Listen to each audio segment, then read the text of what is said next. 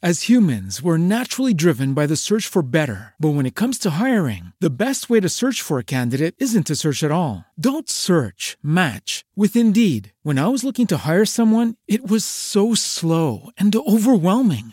I wish I had used Indeed. If you need to hire, you need Indeed. Indeed is your matching and hiring platform with over 350 million global monthly visitors, according to Indeed data, and a matching engine that helps you find quality candidates fast. Ditch the busy work. Use Indeed for scheduling, screening, and messaging so you can connect with candidates faster. And Indeed doesn't just help you hire faster. 93% of employers agree Indeed delivers the highest quality matches compared to other job sites, according to a recent Indeed survey. And listeners of this show will get a $75 sponsored job credit to get your jobs more visibility at Indeed.com slash podcast. That's Indeed.com slash podcast. Terms and conditions apply. And gentlemen, you are now entering the Second Print Comics Podcast, starring Mark Claire and Remso Martinez. What would the month of October be without a few additional ounces of horror?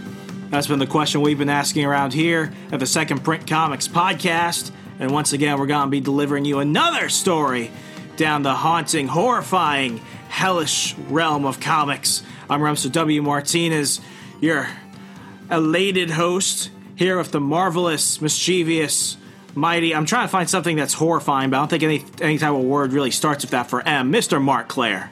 Yeah, I used merciless last week for the same reason. It was the most Merciless is more Halloweeny. I guess murderous would be would be pretty good. That's more. That's more of an accusation. Malicious, malicious, The malicious. malignant, malevolent, malevolent. That's about as horrible. I didn't take the. horror-esque as we I. I didn't take the SAT, so I never had to learn additional I'm words. going mali- malignant. The malignant Mark Claire is here. Thank you very much. It's wonderful to be here as we continue Spooktober here on the Second Print, Print, Print Comics podcast. Uh, it's so scary that I can barely even speak without stuttering. So the that's- second that's how p- frightened p- I've been. p- print. podcast. It sounded cooler in my head before I did that. Anyway, Mark, last last week we covered Hellboy, which was which was fun. But I feel like this is the story that uh, this isn't just one of my favorite horror stories. This is actually one of my favorite single issue story arcs uh, because this was actually one of the first comics I ever read. If you could believe Really? that, yeah. I, I started because I don't take you to be a liar, but otherwise I would not believe it. So let me let me kind of tease a little bit. Then we've got some uh, some housekeeping to do in order. But uh, today we're covering Ghost Rider from the 2006 Ghost Rider series. Uh, this came out right after Civil War, and Civil War is the story arc that brought me really into current Marvel continuity. I started collecting around that time, uh, New Avengers and Spider Man. And uh, I remember in theaters, Ghost Rider was actually one of the best performing films at the box office. Now, this is pre pre MCU, so we That we were happy. Well, I had no idea it did. well. It it did very well. Nicky Cage. It, it did very well. It, it got it, it got enough to at least get a sequel, which is uh, Spirit of Vengeance, which no one really remembers or wants to talk about. I didn't think it's as bad as people say. I did not know that existed. It is, you know, it's not a. I, it's a good bad movie, if I could put it that Well, way. I if there's one thing I'm a fan of, it's good bad movies and even bad bad movies. Yeah. So th- this is Similar to my obsession with reading stories that piss me off. Your Uh, hate we reading? discussed, uh, as we yeah, as we discussed a bit in the second print comics fan zone. Some people have been trying to talk me down from the ledge. Some of our, our wonderful supporters, uh, because now I, I've gotten into. I mean, on the pandemic reading list episode, I went on a huge rant about Tom King's X Men, how horrible it is. that got real, real fast. It did, it did, and uh, it became personal, you might say. Uh, but because we have this Marvel Unlimited app, you know, it's hard for me to resist just diving in because it's there. I see all these X Men issues popping up, and I'm like, I'm thinking, well, I just got to see where he's going, right? Let me just check it out. And talk about a horror show. This this just gets more and more horrific the more I read, especially as you did mention this weird, never mentioned, but so, but it's there the whole time. Uh, love triangle between Wolverine, Cyclops, and Jean Grey. They're living in the same place. Their room, Jean Grey's room, is next to Wolverine's and next to Cyclops's. And the whole thing is just so weird. And they never really even mention it, but it's there, and it's just, oh, I mean, that's a creep show right there. If there, if there was one comic I could say describes 2020 in a nutshell, it's any it's any X Men title by Hickman. anything of X, House of X, Powers of X, uh, Swords of X, uh, Blazing Saddles of X. I mean, you know it's going to be creepy and scary. Yeah, and I, feel not not to get too much into it. I feel like this specific Ghost Rider series. Get all the way into it. Let's do the. Let's just change the entire format of this episode. Let's talk. or else I'm not. I'm, I'm gonna keep thinking about like the the X Men cuckolding if we don't stop. but yeah, th- this X Men cuckolding. of oh god, that's gonna become a thing now. It's gonna become a thing now. I shouldn't have done that. Anyway, this this series X-Men cuckolding, folks. Let's do it. Gosh damn it! What have I done? What have I done? Um, this this Ghost Rider series was one of the first comics I started collecting. It came out right after Civil War, and it coincided with the Nicolas Cage Ghost Rider film. So of course I had to have it. Uh, Mark, before we get started, did you ever read Ghost Rider? I can. I've read the occasional story that had Ghost Rider in it, but I can't say since I became a comics fan that I've ever regularly read the character. I've never really sat down and read multiple issues of the series at all. Uh, most of my familiar, ugh, most of my familiarity with Ghost Rider has been through his appearances in the you know huge Marvel epic crossover type events. So I really have only seen him here or there. In fact, the most Ghost Rider I've read has probably been Cosmic Ghost Rider, which is not even this Ghost Rider at all. It's uh, Frank Castle meets you know the Silver Surfer meets Ghost Rider. So.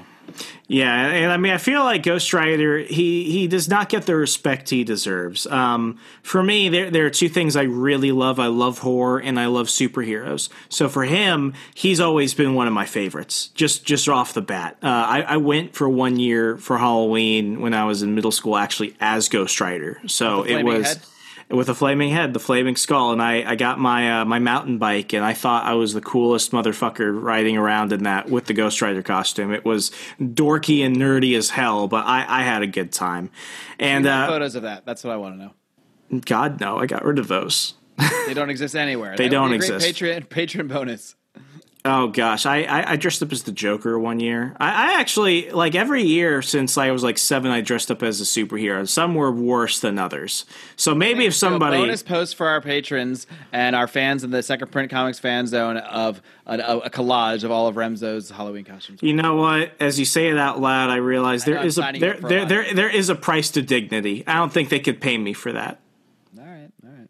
I I, I They will- can pay us for there. other things on our Patreon over at patreon.com slash second print pod, where you get early releases of every single episode of the show, as well as a bonus Remso rants, bonus reviews. We're going to be taking a look back at the Killing Joke pretty soon after the third episode of that one lands. Uh, I'll be hopping on there to give a review of the Maestro series that I've been reading as well. So do all sorts of bonus stuff for our patrons, and uh, the higher you get, the higher level you get, the higher your rewards are. Uh, including, uh, we've got a lot of people actually, a lot of patrons here at the the epic crossover level, twenty five bucks a month. Uh, but every three months you get a graphic novel. So that's basically you know a hardcover graphic novel too, not you know one of those flimsy trade paperbacks. So you're basically just uh, you're buying yourself a graphic novel for one of those months uh, that we're going to choose for you. So that's been really fun. I've loved the response of our our fans getting those. Uh, no complaints yet. Everyone's liked liked what we've picked. Yeah, and I mean, I, I want to really give a shout out to everyone that helped us with our first ever giveaway. Mark, I, I know this is going to sound weird when I say that loud, but we've only been doing this since August. Yeah, that's only. I guess we're only on our third month technically, huh? Well, it's a million years in the age of Corona, but yeah. But I mean, so far, I mean, the the support we've been able to get from everybody, not just on Patreon, but just you know, members of the Second Print Comic uh, fan zone on Facebook. Uh, when we went ahead and did that X Men giveaway, I was a little bit hesitant because I don't like failing. And I knew it would be successful, What if but I end like, up with all these X Men number one issues? Just they were they were stacking up. We had we had 14 copies of it. So I mean, people people love free stuff, and we were giving them great value for it. Uh, You either had to join us on Patreon or leave a review, and people took advantage of that. And I want to say thank you because the reviews that people threw on iTunes, the five star reviews there, they didn't feel like canned answers. Like these are actual people who listen and actually really enjoy you know the episodes. Absolutely, and uh, yeah, we have as of now we have only five star reviews. There are there's nothing less than five stars from from our wonderful fans so far. So thank you to all of you who've been listening, supporting us, and all those wonderful things. Thirty five star reviews. That's not too shabby, my friends. It's a pretty good shabby at all. freaking deal. Yep. So, uh, and you can of course leave us a review. The best place to leave us, I'll just I'll just lay it straight with you. Apple Podcasts. I don't care where you listen, Stitcher, Spotify. We can use ratings and reviews and follows and subscribes and likes everywhere and everywhere. But the best place in terms of helping us actually grow the show is to leave us a five star rating and a great review. That really helps out with the algorithms uh, in Apple Podcasts as well as so many other podcatchers out there just pulled straight from Apple. So really helps us in so many ways to take 30 seconds out of your day. Just leave us a few nice words, five star review, boom. You just helped us without spending a dime and, and hardly any, any any of your time. Yeah, I mean, it's it, it we're, we're we just broke double digits. I think this episode eleven something. I mean, It it's indeed episode 11. Actually, no, last episode was episode 11. oh, so episode twelve. See, folks, we we do it live. We figure it out on the spot. We're in the matrix here. We're in the time matrix. yeah. Time So for. I mean, this year, yeah. You you know you know you know it's already October. unbelievable. Hello, darkness, my old friend. Anyway, on with the show. Uh, you know, th- as I mentioned earlier, this is one of the first series that I started reading and keeping up with as I got into current Marvel continuity in 2006. And uh, you know, Ghost Rider is pop- is more popular now than ever before, and I'm talking then because he he can't seem to keep a series alive. I think in the past 10 years, Ghost Rider has had four series, and none of them could get past a dozen issues. So it, it it really bothered me, and it can't uh, you know, I can't say that it's because of one thing or another. There, there have been some really popular Ghost Riders. In fact, we had a new Ghost Rider named Robbie Reyes. He was part of the all new Ghost Rider title, and it was good. It didn't really have much of the horror element. It was very supernatural. Then you have a few other uh, Ghost Rider titles before that where they tried to gender switch Ghost Rider, and that that died really flat on its face. What people need to understand is listen, Ghost Rider has a very committed group of readers, but when you don't get the tone right, the, um, nothing else you can do will save it. And what I loved about this series specifically is that it had a writing team of uh, Daniel Way and Javier, what's his name? Ja- Javier Sol- uh, Salter, as I screwed up his name. Anyway, these guys actually know their shit. They know that Ghost Rider is a horror character, therefore, he is best in a very dark and gritty horror element.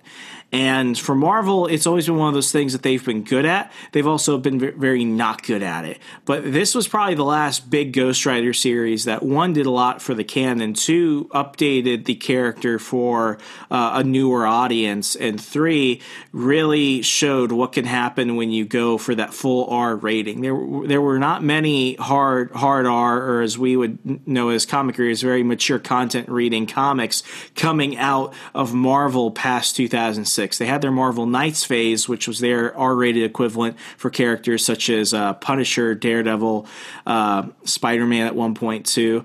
But they began to really taper down because it wasn't doing as great. The critics loved it, but people weren't buying it. So for them to try and do this with Ghost Rider specifically, it was a, it was kind of a big move for them. And uh, just to kind of catch people up, Ghost Rider there is not one Ghost Rider. As of right now, there are three. There's Johnny Blaze, who's the original. There's Danny Ketch, who's the one from the '90s, and then there's Robbie Reyes. The thing about uh, And they all exist simultaneously in current Marvel continuity? yes, so you have three people named Ghost Rider running around. And plus the Cosmic Ghost Rider sometimes. He he's he's in and out and all over the place. I wouldn't really say that he's a Ghost Rider you have to worry about too much. But the thing about uh, Ghost Rider specifically is that um, he's he he how do I put it? He was not necessarily a successful character from from the onset. Uh, he he appeared early in the 70s and they tried to make him either a, a traditional superhero or they really tried to double down the horror element. He crossovered with uh, you know Son of Satan and folks like that with Blade over the years. But Ghost Rider uh, really not until 1992, 1993 is going to be somebody that is necessarily a fan favorite. He had a series that went around for a while and they had Johnny Blaze, who was the former uh, you know circus stuntman, sold his soul to the devil to save his adopted father, Crash Simpson. Uh, Crash ends up dying and the devil takes Johnny Blaze's soul and he's bonded with a demon named Zarathos, and that's who makes him the Ghost Rider. And basically, uh, Ghost Rider is trying to redeem himself, get his soul back from Mephisto, to what they call the and, and, and I mean, I don't want to get too confused real fast, but there are like many devils in in comics, and it's really hard to figure out which is which. So I'll, I'll be I'll be trying to get really specific with them. But for the purpose's sake, this came up and uh, this came up last uh, episode actually when we were talking about Hellboy that Marvel introduced uh, um, Mephisto in one story as the biblical devil of sorts, which sort of I guess makes him the devil at all times. Yeah, and that and that and, and that happened this year, and it you know, I look back at this and I, I, if I sound stumbled and unprepared, it's not because I wasn't prepared. It's because trying to explain it is a little bit confusing. Because why, Mark? Because because because comics. comics. It's like me trying to explain the uh, the Jonathan Hickman uh, seventeen timelines more as you know more as nine uh, lives. We need charts. We we need graphs. We need all that Charts, we need graphs, we need blueprints. Yeah. So basically, uh, Johnny Blaze had made the deal with Mephisto. Uh, he wants to get his soul back and fight bad guys. So that's how Johnny Blaze started. Uh, Johnny Blaze was popular because Ghost Rider was a very different type of Marvel character, but he never really caught on that much. Then come 1992, 1993, you have Danny Ketch. He is what I consider really the quintessential Ghost Rider. He's the guy with the crazy looking freaking chopper motorcycle. Um, he's got the leather jacket with the spikes everywhere. He's the one with the with the chain that he'll set on fire and use to grab people. This is the one who, we, when we think of Ghost Rider, you're really thinking of Danny Ketch, and Danny Ketch is.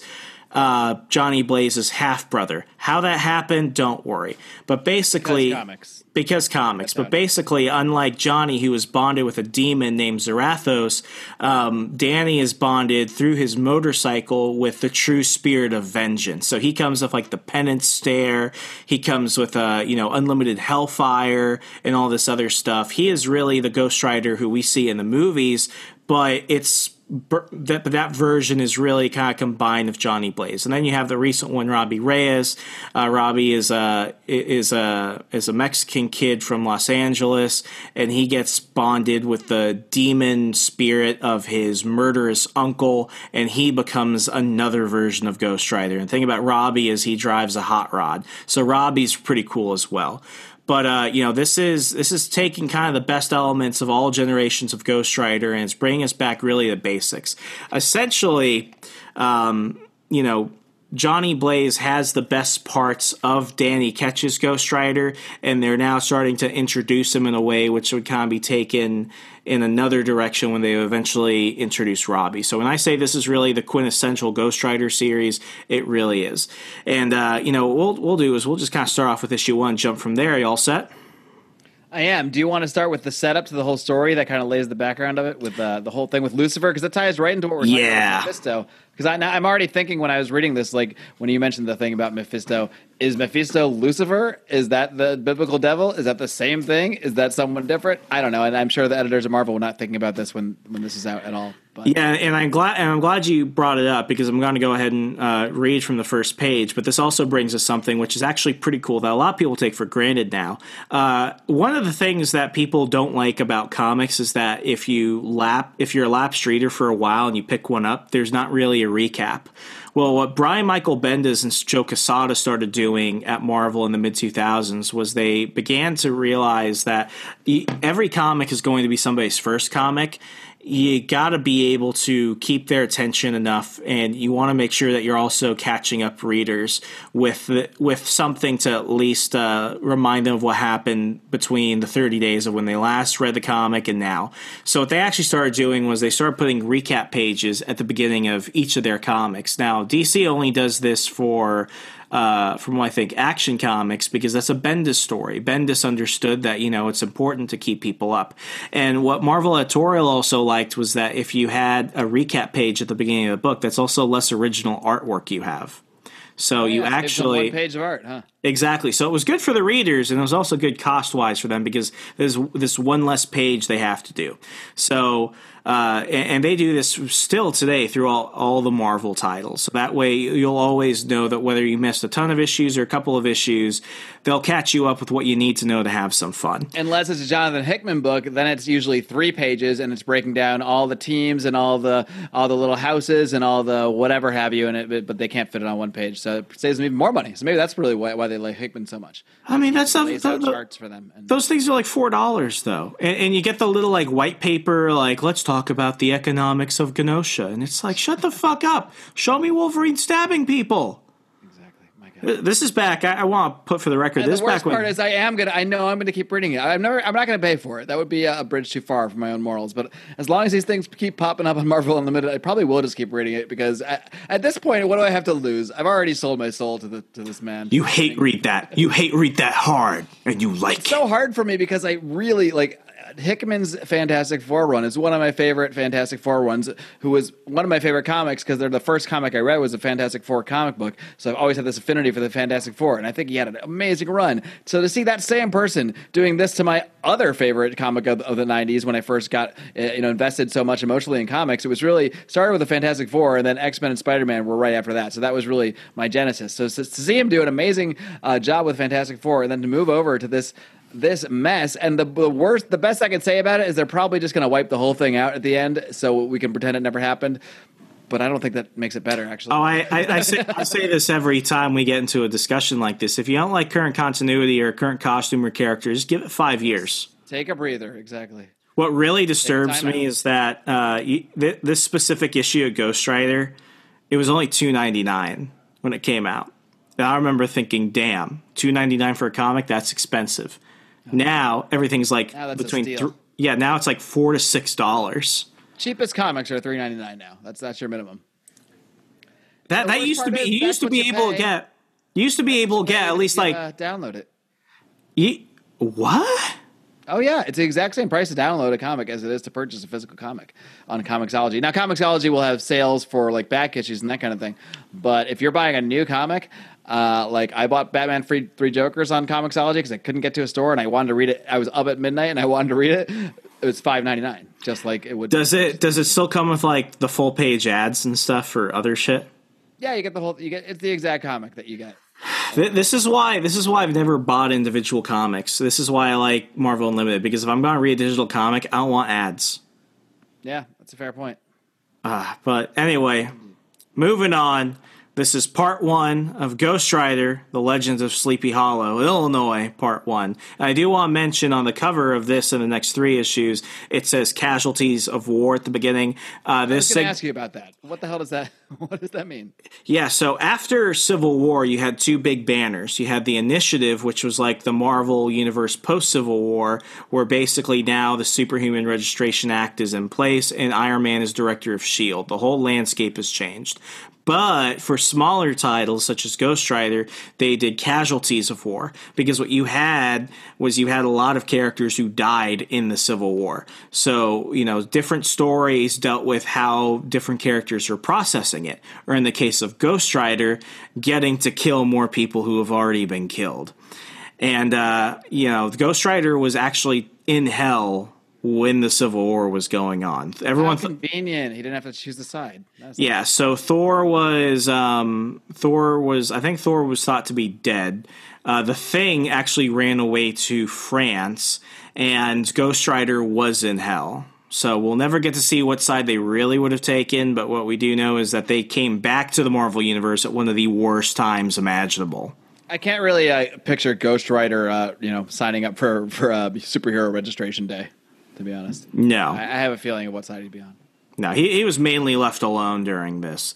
But anyway, to, to get on to the to the front recap page, motorcycle stuntman Johnny Blaze has always had his heart in the right place and made all the wrong decisions. A deal with the devil and it's like, come on, we, we know you're gonna change his name in a second, but bear with me. After a deal with the devil, cursed them into becoming the Ghost Rider, a spirit of vengeance who hunts down the guilty and dispenses bloody retribution. Now he's gone and done it again.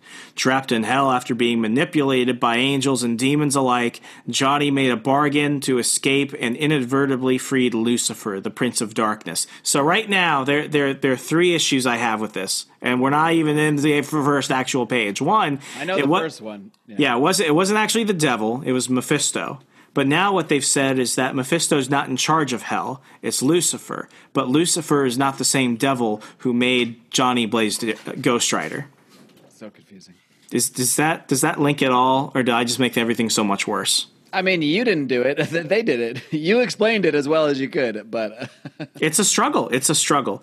Um, during no consistency over who or what uh, the devil or the devil or a devil actually is in Marvel Comics. which is, I mean, we, we talked about it last week. Each time they try and do it, they just end up pissing people off even more. Ugh. Yeah, although the the devil here looks like man, what is the name of that movie? I gotta think of it. I'll tell you in a second. He looks like the devil from Tenacious D. You ever see that with Jack Black? He looks kind of like Yeah. it. He, he kind of does. Anyway, during the passage to the physical world, Lucifer's body scattered. Legend, Legend. That is the movie I was trying to think of. He looks exactly like the Lucifer from Legend. Who was in that? Tom? Cruise. Tom Cruise in 1995. You need to watch this movie. Actually, Is Uh, it is it really good? Is it? Yeah, it's actually good. And uh, the devil in that looks like is wearing this. I- In fact, I think they took the devil from this. He's got the same exact horn on his chin and the same exact jacket. I think this is actually taken directly from it. Now that I'm looking at the There aren't many ways to really change around the devil. I know, but this one looks really specific. Anyway, Anyway. it looks like an evil version of Hellboy, basically. Without oh yeah, with the red if, skin and if Hellboy everything. grew his if Hellboy grew his horns out, Damn it! Th- filing them down. I just want to know who's the real devil. Anyway, during the passage to the physical world, That's the real devil in my world. It's the only one that matters. After, uh, during the passage to the physical world, Lucifer's body scattered into 666 pieces, each of which possessed a recently deceased corpse. Each possessed victim allows Lucifer to wreak havoc, havoc across the globe simultaneously, to kill, maim, to torture. And for every avatar Ghost Rider destroys, the remaining number increase in strength. When only one remains, it will it will be a being of such immense power that none may be able to defeat it. Ghost Rider knows all this, and yet he rides on, determined to send every last vestige of Lucifer back to hell. So I kind of like how they, they don't just explain the story this far, but they give you a breakdown of what the stakes are. I kind of like I, that. I like that.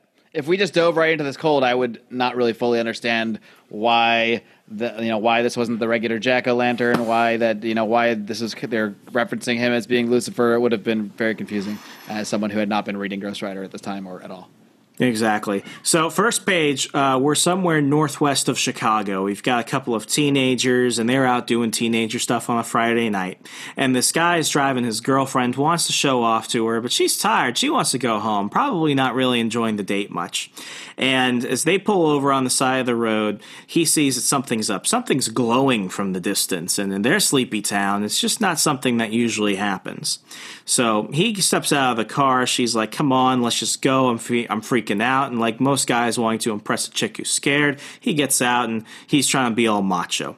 But that doesn't really work out because next thing you know, that big giant flaming ball flying down the road completely blinds her. She looks away and she's freaking out because she's like, "Crap, my boyfriend was outside. What's going on?" So she's screaming for him. She's like, Cameron, Cameron, do you hear me, Cameron? And all of a sudden, the light goes away, and right before that, she hears a giant, sharp screeching sound. Um, she gets up, you know, from hiding behind the dashboard, looks out, and she sees Cameron standing there. But there's a problem. She can't see. Uh, past his neck because he's standing right next to the car. So she would have to get out to see what was going on. But that's okay because as soon as she looks closer to the window and she opens the car door, his body falls straight back. And what does she see? She sees that his head is completely gone. He is completely decapitated. So she's freaking out, but luckily somebody else pulled up to find this, and it's just a bloody mess. And as the camera, well, you know, it's not really a camera, but as the as the page pans out, so to speak, you see a sign that says "Welcome to Sleepy Hollow, Illinois." Uh, right off the bat, what I like about this is it starts very much like a B-rated horror film. Um, you know, it has a cold opening that doesn't immediately jump to the main character, but lets you know that whatever is there is willing to kill people. Uh, whether it's, you know, Halloween or Friday the 13th or many of the other horror films where you're about to see some type of sla- uh, slasher action, this really does take that part and run with it. And as we see Sleepy Hollow, that comes with its own connotations because, of course, everyone is aware of the Headless Horseman, the legend of Sleepy Hollow. Indeed, indeed. Yeah, I thought I, I thought that at first. I was like, you, you guys are living in Sleepy Hollow, don't you? Shouldn't you expect some things to go down when your town has that name? Or are they living in an alternate reality where they don't have that story? I don't know. I, I think the moment you start seeing people with their heads gone, that's that's gonna make you wonder a thing or Well, yeah, two. then you should really wonder if you're already living in Sleepy Hollow, and then that happens. I mean, yeah, it's time to rethink the town you live in. That's my point of view. Yeah, so anyway, we go to the next morning, and a few of the locals are talking about the murder. And they, you know, th- this is America at a point where the superhuman civil war has just devastated them. They're really worried about whether they're going to be safe. So to have murders like this happen, especially in such a small town, it's freaking people out.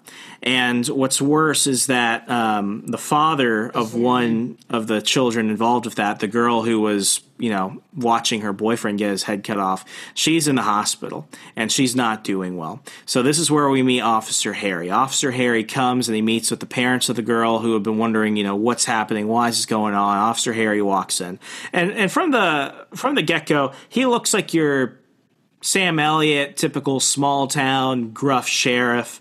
And Sam uh, that's a really good. That would be perfect casting for this character. The, Exactly. I mean, he, he looks like it. He's got the white mustache and the white hair. And, you know, I, I imagine him talking like Sam Elliott when I read it, in fact, that's almost got to be who they're going for here. Which is ironic because Sam Elliott was in the Ghost Rider movie when this also came all, out. All a big movie tie-in. We don't even know it, even though the timeline doesn't add up. Yeah, but you know, for me, I always like to imagine him Sam Elliott. So he goes into the hospital room and he's trying to figure out what's going on with this chick, but she's screaming. She is completely mentally screwed up.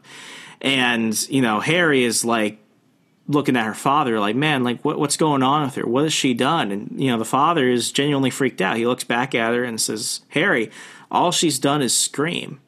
And, you know, the, you go to the next page and it's, I, I, I really like the artwork in this. It really shows pain very well because the way that that girl is screaming and she's crying, you know, the father's crying and everything else. He's just he, he's just not doing well. Um, but he uh he he wants to go ahead and take her her handcuffs off. She's been handcuffed to the bed, so he's he's already like, dude, just let my daughter out. Harry complies and he um He's you know the, he he's lets the her tough out. guy dad and the comforting dad all in one. He's, he's your classic movie like movie level older gruff hero.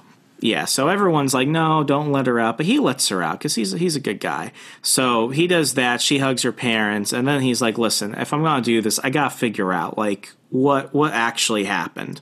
So she agrees. Um, you know, I'm gonna tell you what actually happened. It's not what the news said. His head's completely gone.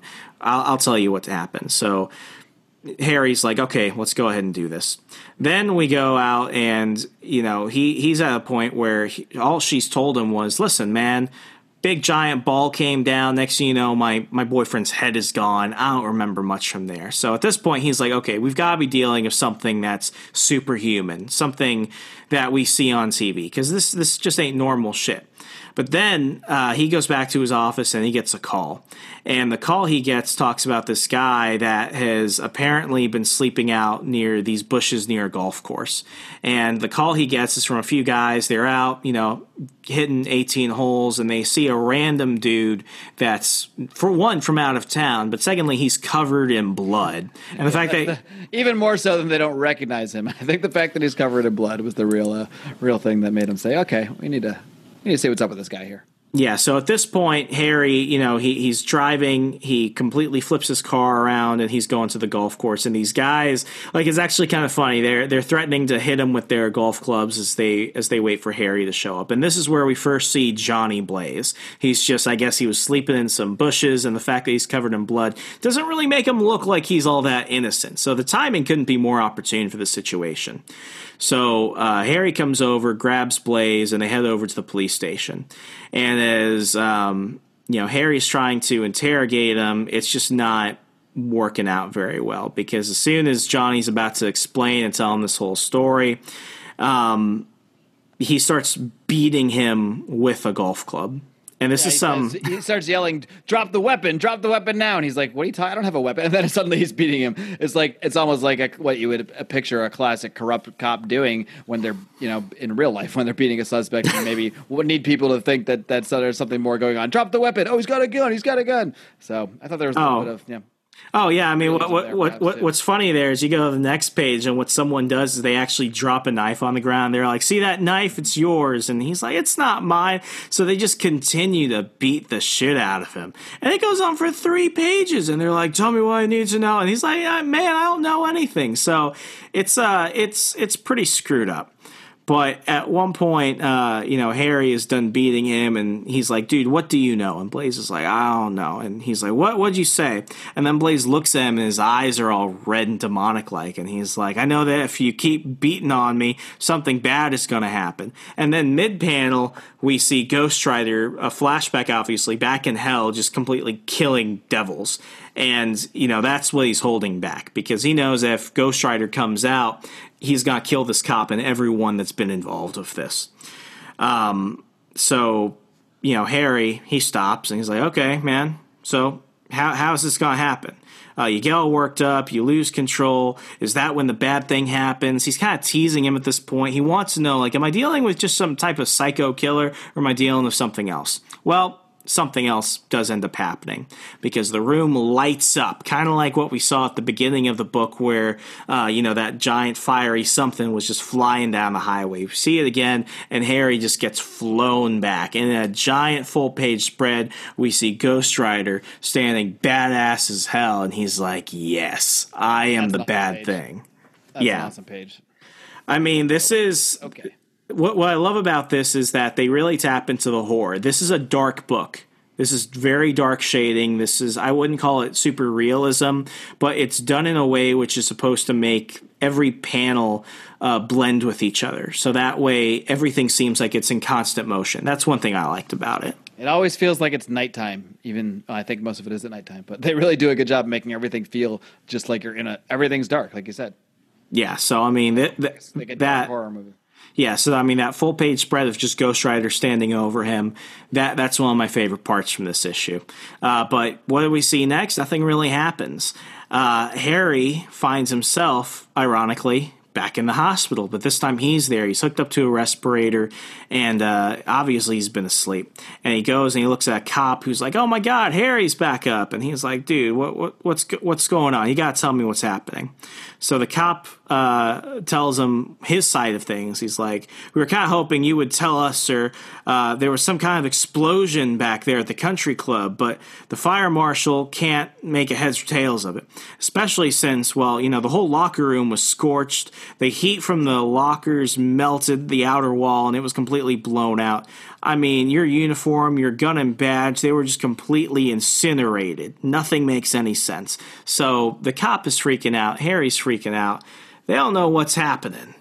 Uh, that's when Harry gets up and he's like, "Okay, I got, I gotta get going." So, oh yeah. So anyway, uh, Harry gets out of bed and he's like, "Listen, man, I gotta get back." And that's when the other officer is like, "Listen, man, there's something else you need to know. There was another one, Harry, another murder. Two of them. There were actually two teenagers."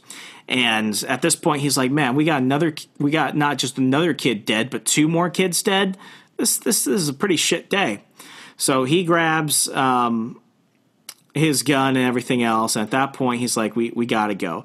But the cops are like, "Man, you, you can't just go out at this point. I mean, we've got things under control, and you just got put in the hospital." So like something out of Batman, Batman, they uh they they Batman, eh. so they they um they're they're talking away from him, so that way not to you know stare at him getting changed and stuff. And when they look around because they realize he's been silent, he jumps out of a window so that way he could actually go solve the crime. So Harry's Harry's kind of a badass, bit of a jerk, but kind of a badass.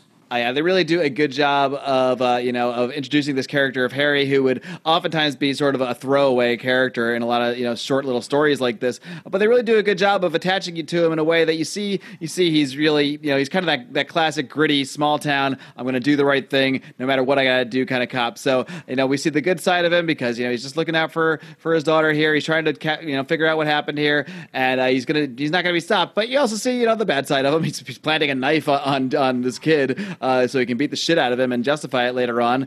Uh, so you see both sides of him, but he's he's becoming a character. You're understanding this character. I mean, I think out of you see more of you learn more about Harry in this book than you do about than you do about Johnny Blaze or about Ghost Rider in the first issue here. Oh, he's only in like three panels, Yeah. and only one of them is Ghost Rider. Yeah, exactly. Yeah. So we, we get to the last page of this issue, and this is where you really begin to understand the stakes. Um, you go out to this neighborhood and you have this uh, word bubble pop out from the windows, and it's some woman saying Stevie. Then you zoom into the house and you see these two old people tied to a chair. Now, this is one of those. This is actually something that freaked me out as a kid because I had actually never seen blood in a comic book. So as I see blood on this page, I'm looking at this, I'm just like, that's just not right. So the fact that we see an old man who's obviously dead, you know, in a pool of his own blood, one that hadn't been brought up anywhere else in the issue. I mean, you see the decapitation, but it's just not the same. To see a panel where two old people are obviously being tortured and one of them is dead, uh, it, it just adds an extra level of oh shit, this is this is this is not good. Um, you go over to the woman and she's calling out for someone named Stevie. Stevie, could you please untie my hands? I'd like to pray. And then you, you hear a voice from the room, and he's like, Not now, Ma.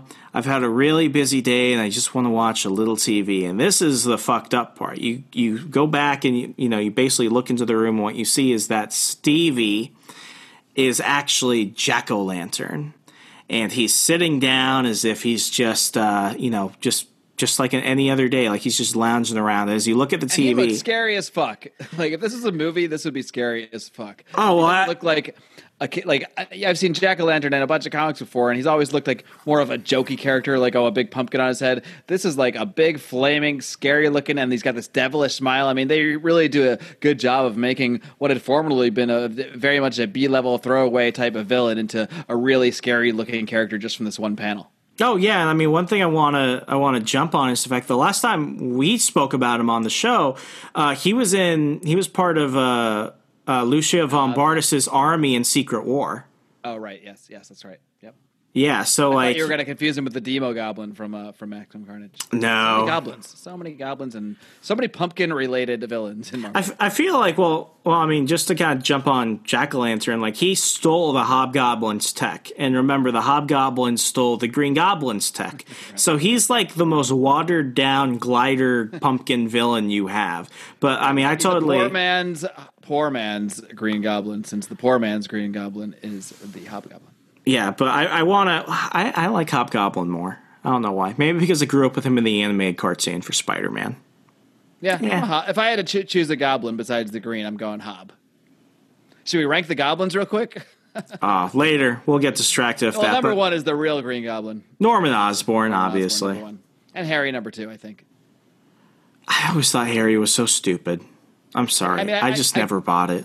I grew up with him as sort of the Green Go- as you know my, Green Goblin until they brought Harry Osborn back uh, a couple years later. So he was always like my original Green Goblin, even though he wasn't. But you know, Hobgoblin, Hobgoblin was always just willing to do more destructive shit. I have, I, I admire villains that really go out of their way to do a lot of villainy. I guess Hobgoblin is more original of a character, even though it's still just another Goblin type character. But it's not just the Green Goblin again and his son, so it's a little more original than that. Yeah.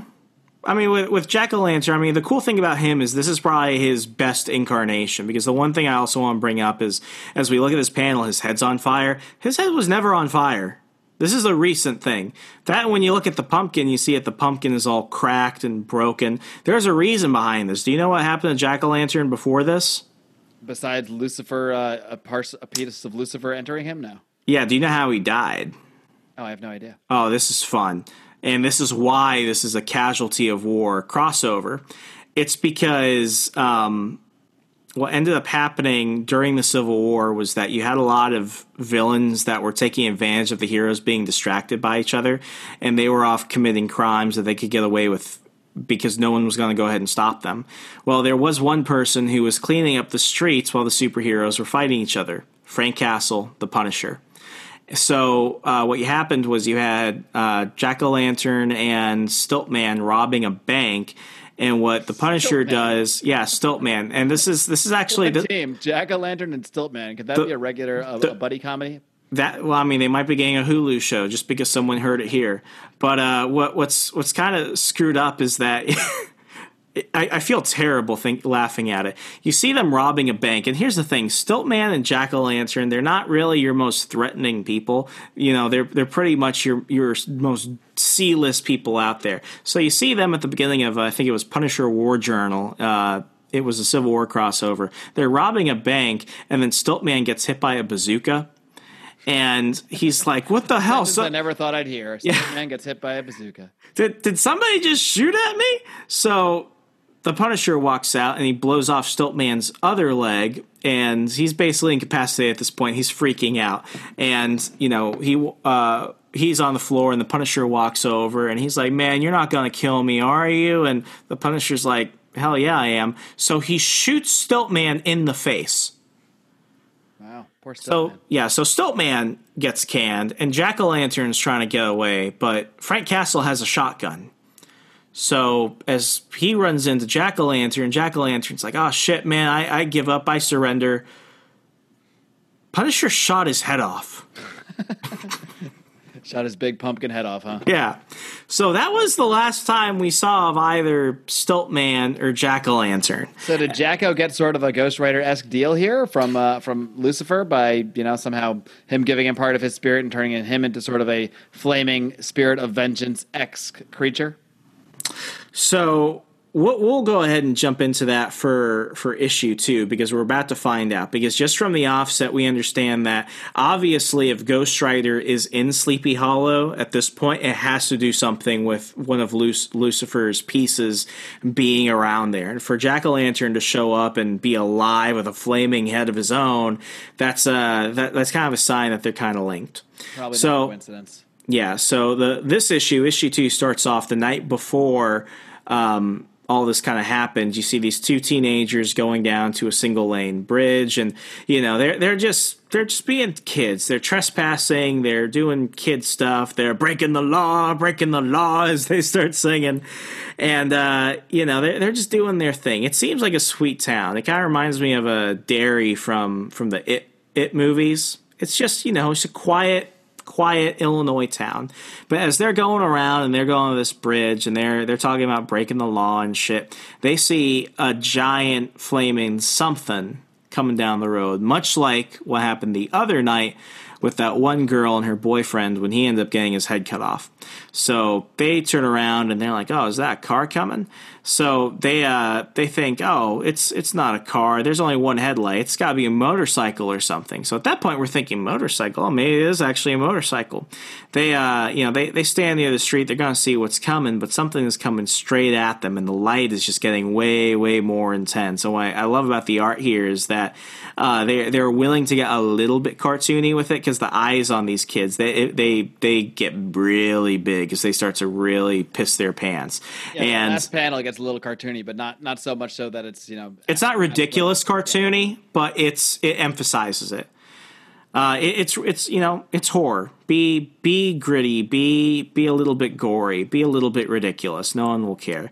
And this is you know speaking of ridiculous, this is actually probably one of the I don't want to call it a, dumb a dumb panel, but it is actually kind of just ridiculous if you look at it. You go over to the other page where it gives off the title for the issue, The Legend of Sleepy Hollow, Illinois Part 2, and what you see is a full page spread. The kids are running, they look terrified as hell, and it's because a giant pumpkin head is flying at them. No body, just a giant carved pumpkin on fire. I'll admit they got me here. I thought it was going to be Ghost Rider because they said, you know, they said, "Oh, it's a light like a motorcycle," and they they totally. And then I turned this page, and it's it's equal parts like cheesy, awesome, and hilarious. It worked for me in every way. I, I don't think it was out of place in the story.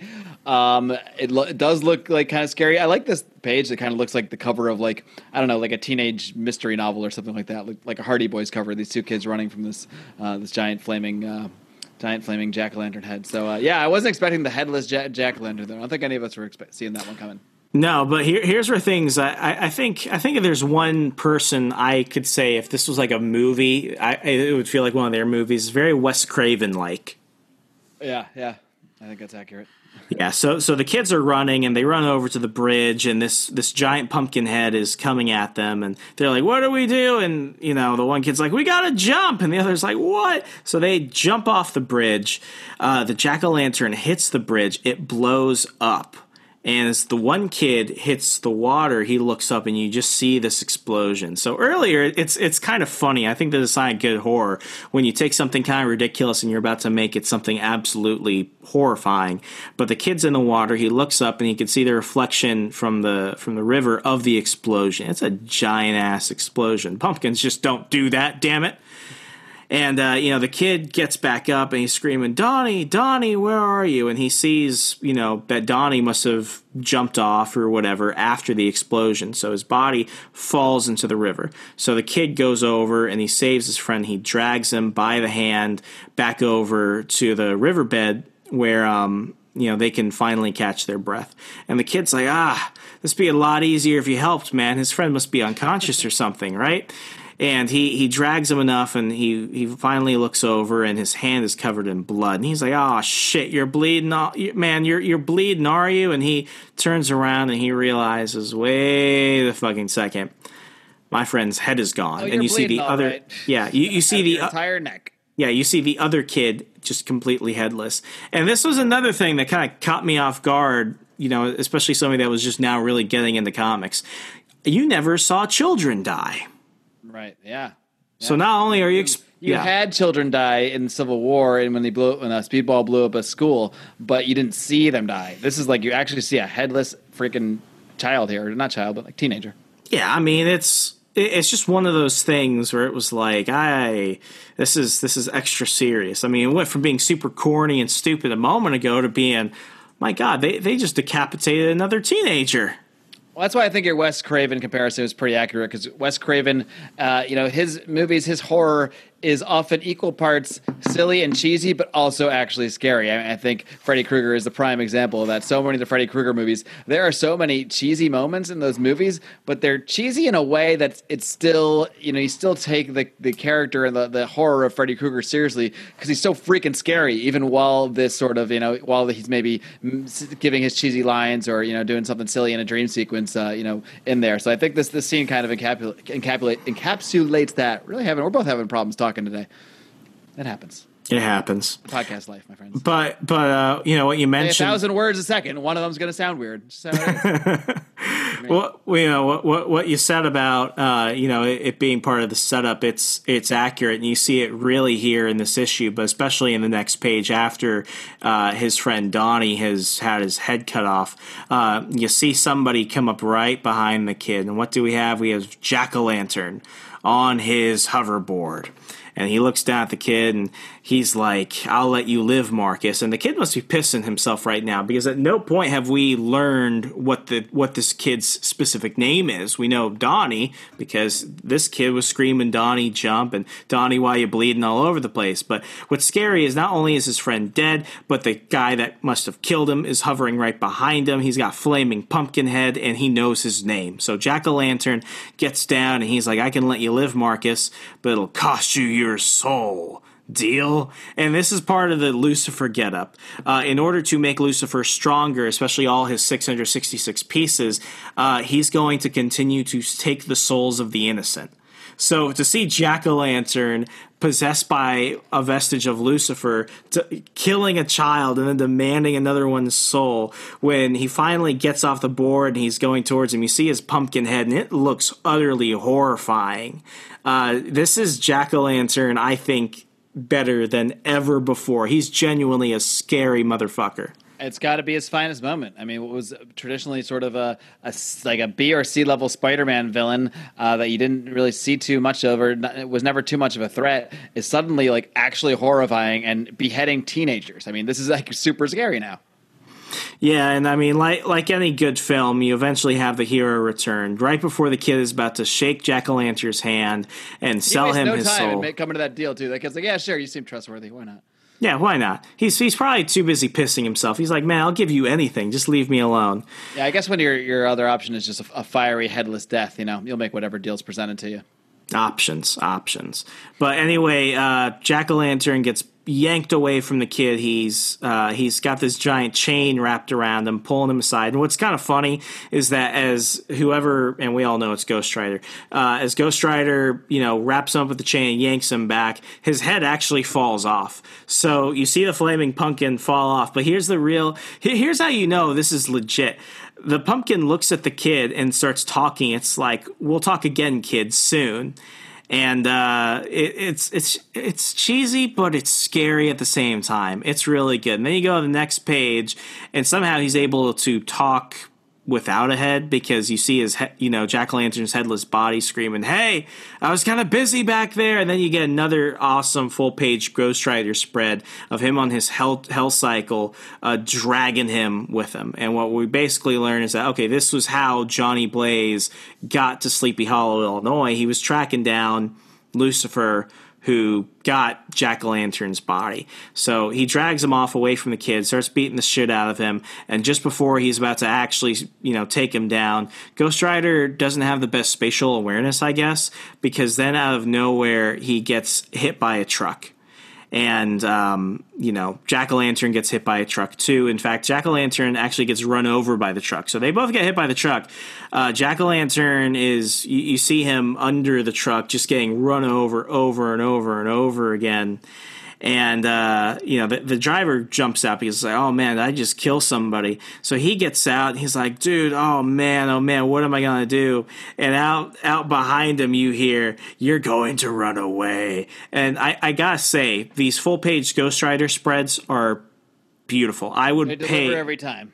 I would pay to have these as as framed posters. But you get to uh, another full page spread of Ghost Rider, and he's walking towards the truck driver, and he's like, "Quickly, you're going to run away quickly." And um, you know the thing about this is this isn't just regular jack o' lantern. This isn't just Lucifer. They take the best parts of each other. So as Ghost Rider is about to go take down Lucifer, he calls him out, and uh, you know at this point we realize this isn't necessarily jack o' lantern, but this is part of Lucifer. So it's really Lucifer using jack o' lantern's body. But, you know, Ghost Rider thinks he's dealing with a regular, you know, weaker version of Lucifer. This isn't it. It's Lucifer in the body of a supervillain. And the thing about Jack o' Lantern is that he's got his own gadgets. So he pulls out, um, you know, a, like a glove blaster, a wrist blaster, and he shoots Ghost Rider. And the thing is, it's actually pretty potent because when he shoots him, he he basically incinerates his skull. But the cool thing about this is Ghost Rider's a freaking demon. He doesn't technically die, so he starts putting himself back together. And uh, you know, right as Ghost Rider is about to stand back up, this is actually kind of comedic. Uh, Jack o' Lantern's glider, which we thought was broken when he got hit by the truck, comes over and smacks him in the back of the head, giving Jack o' Lantern UFO. His Liz glider. It's not like a goblin glider. It's kind of dumb. It's like a disc. It's like a frisbee. It's like a Captain America's shield. But yeah, yeah. So uh, the the the hoverboard hits him, giving Jack o' Lantern Lucifer enough time to uh, to jump away, and you know he's gone. And at that point, that's basically what takes us to where we are now. Uh, Ghost Rider was in town, and as uh, everything else happened in the last issue, we know that both Harry and Ghost Rider are now trying to go figure out what the hell is happening, especially as Lucifer is now going around killing people. So we're now back to the present uh, you know, Johnny Blaze blew up the country club where he was getting the shit beaten out of him in the locker room, and he's going around town, flaming skull and all, in the hell chopper, uh, trying to figure out what's going on. And I, I got to give Harry some credit because he must have been moving at Mach speed because Ghost Rider, who does not look like somebody who takes the slow road anywhere, uh, he's looking around trying to see if he can find clues of him. And next thing you know, he gets hit by a freaking cop car that's right. Harry literally runs into Ghost Rider with a cop car. Not just into a wall, he takes him through a freaking building. And then to, to kind of top it all off, when he's got Ghost Rider pinned, he jumps out with a freaking squad automatic machine gun. A squad automatic weapon, a saw, damn it. Like, this is not something you just give cops. This is something you had to go out and buy. And it's big and he's aiming at Ghost Rider and he's like, "Man, I'm to take you out for what you did to those kids." And it's just this is one of those moments where it's like this is stupid on all levels, but it works out so well.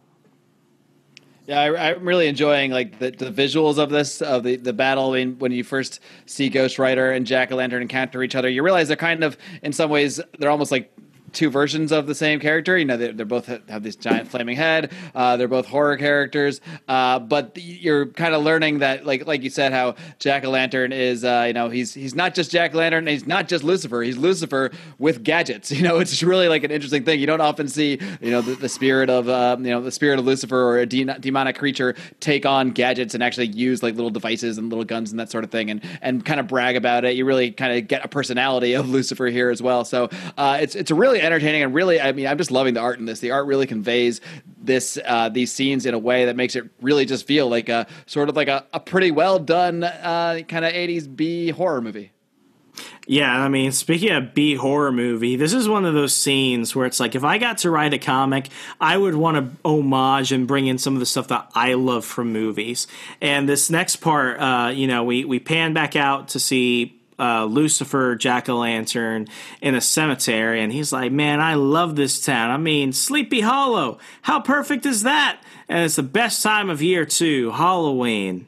So he's looking around this graveyard, and he's thinking, "Hmm, uh, am I going to go trick or treating? Yeah. Who's gonna go with me?" And the last page of this, you see Jack o' Lantern Lucifer just standing in the graveyard, and out from nowhere, all these hands start coming up out of the ground. So, what are we gonna have? We're gonna have zombies. Yeah, it totally felt like a scene from a movie where you're like, oh, this is one kind of movie. This is about this jack o' lantern creature who's you know, possessed by Lucifer. Then you're like, wait a minute, and zombies? Oh my god, what are we getting into here? Yeah. So that wraps up issue two. What are, what are you thinking so far?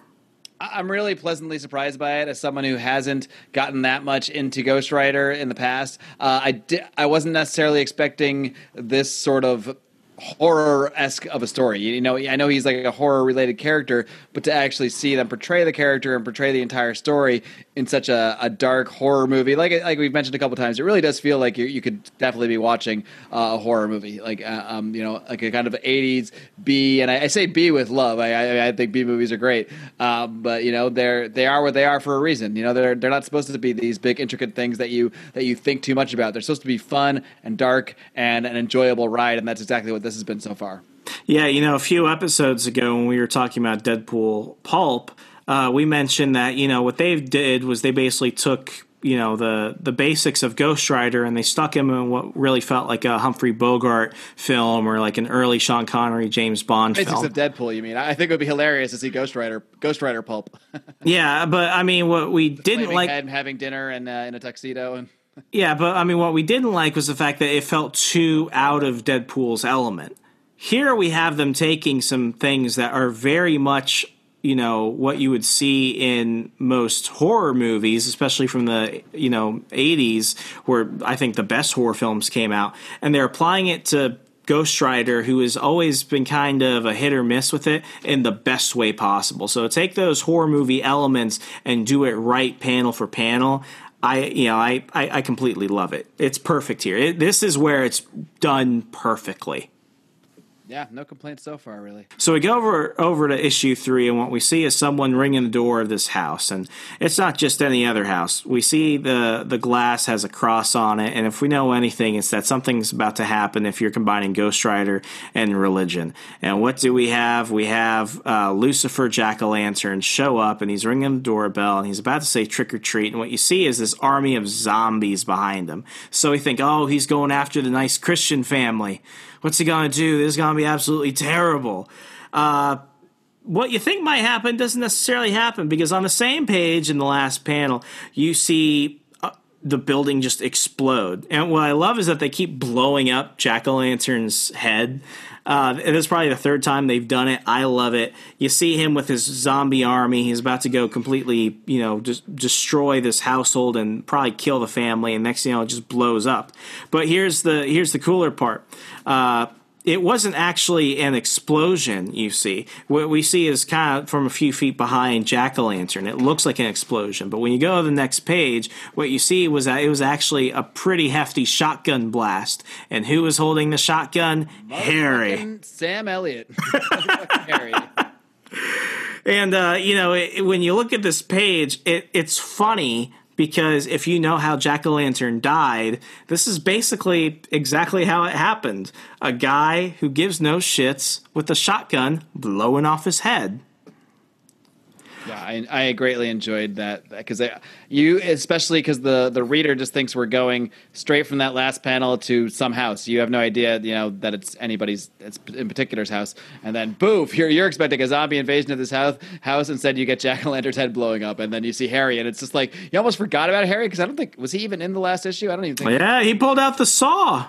Anyway, clearly I had forgotten about Harry for whatever reason. So to me, it was like a giant return of Harry. I was like, oh my God, this is awesome. And then we later find out, you know, kind of, well, I'll let you guide us through exactly what led up to these events. But it's really, I like how they did the storytelling here, where you don't realize that something else has, has occurred in between here. Yeah, so we go to the next page, and what shows is that this is taking us back to earlier that night when Harry, uh, with Ghost Rider pinned up against the wall in his car, and Harry holding the, the machine gun at his head. He's like, "Listen, man, you, you gotta tell me what are you? Who are you?"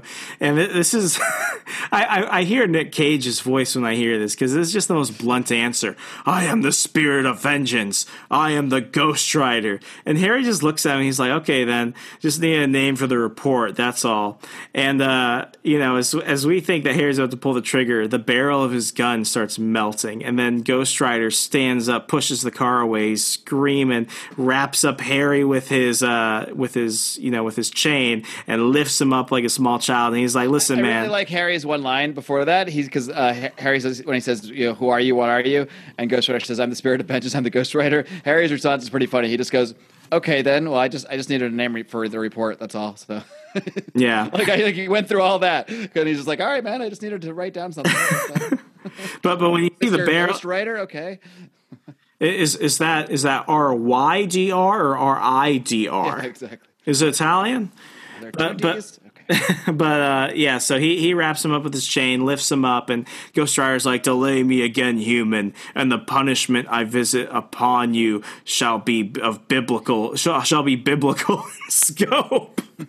it's just it's it, it's meant to be very serious, but when you read it, it's just not.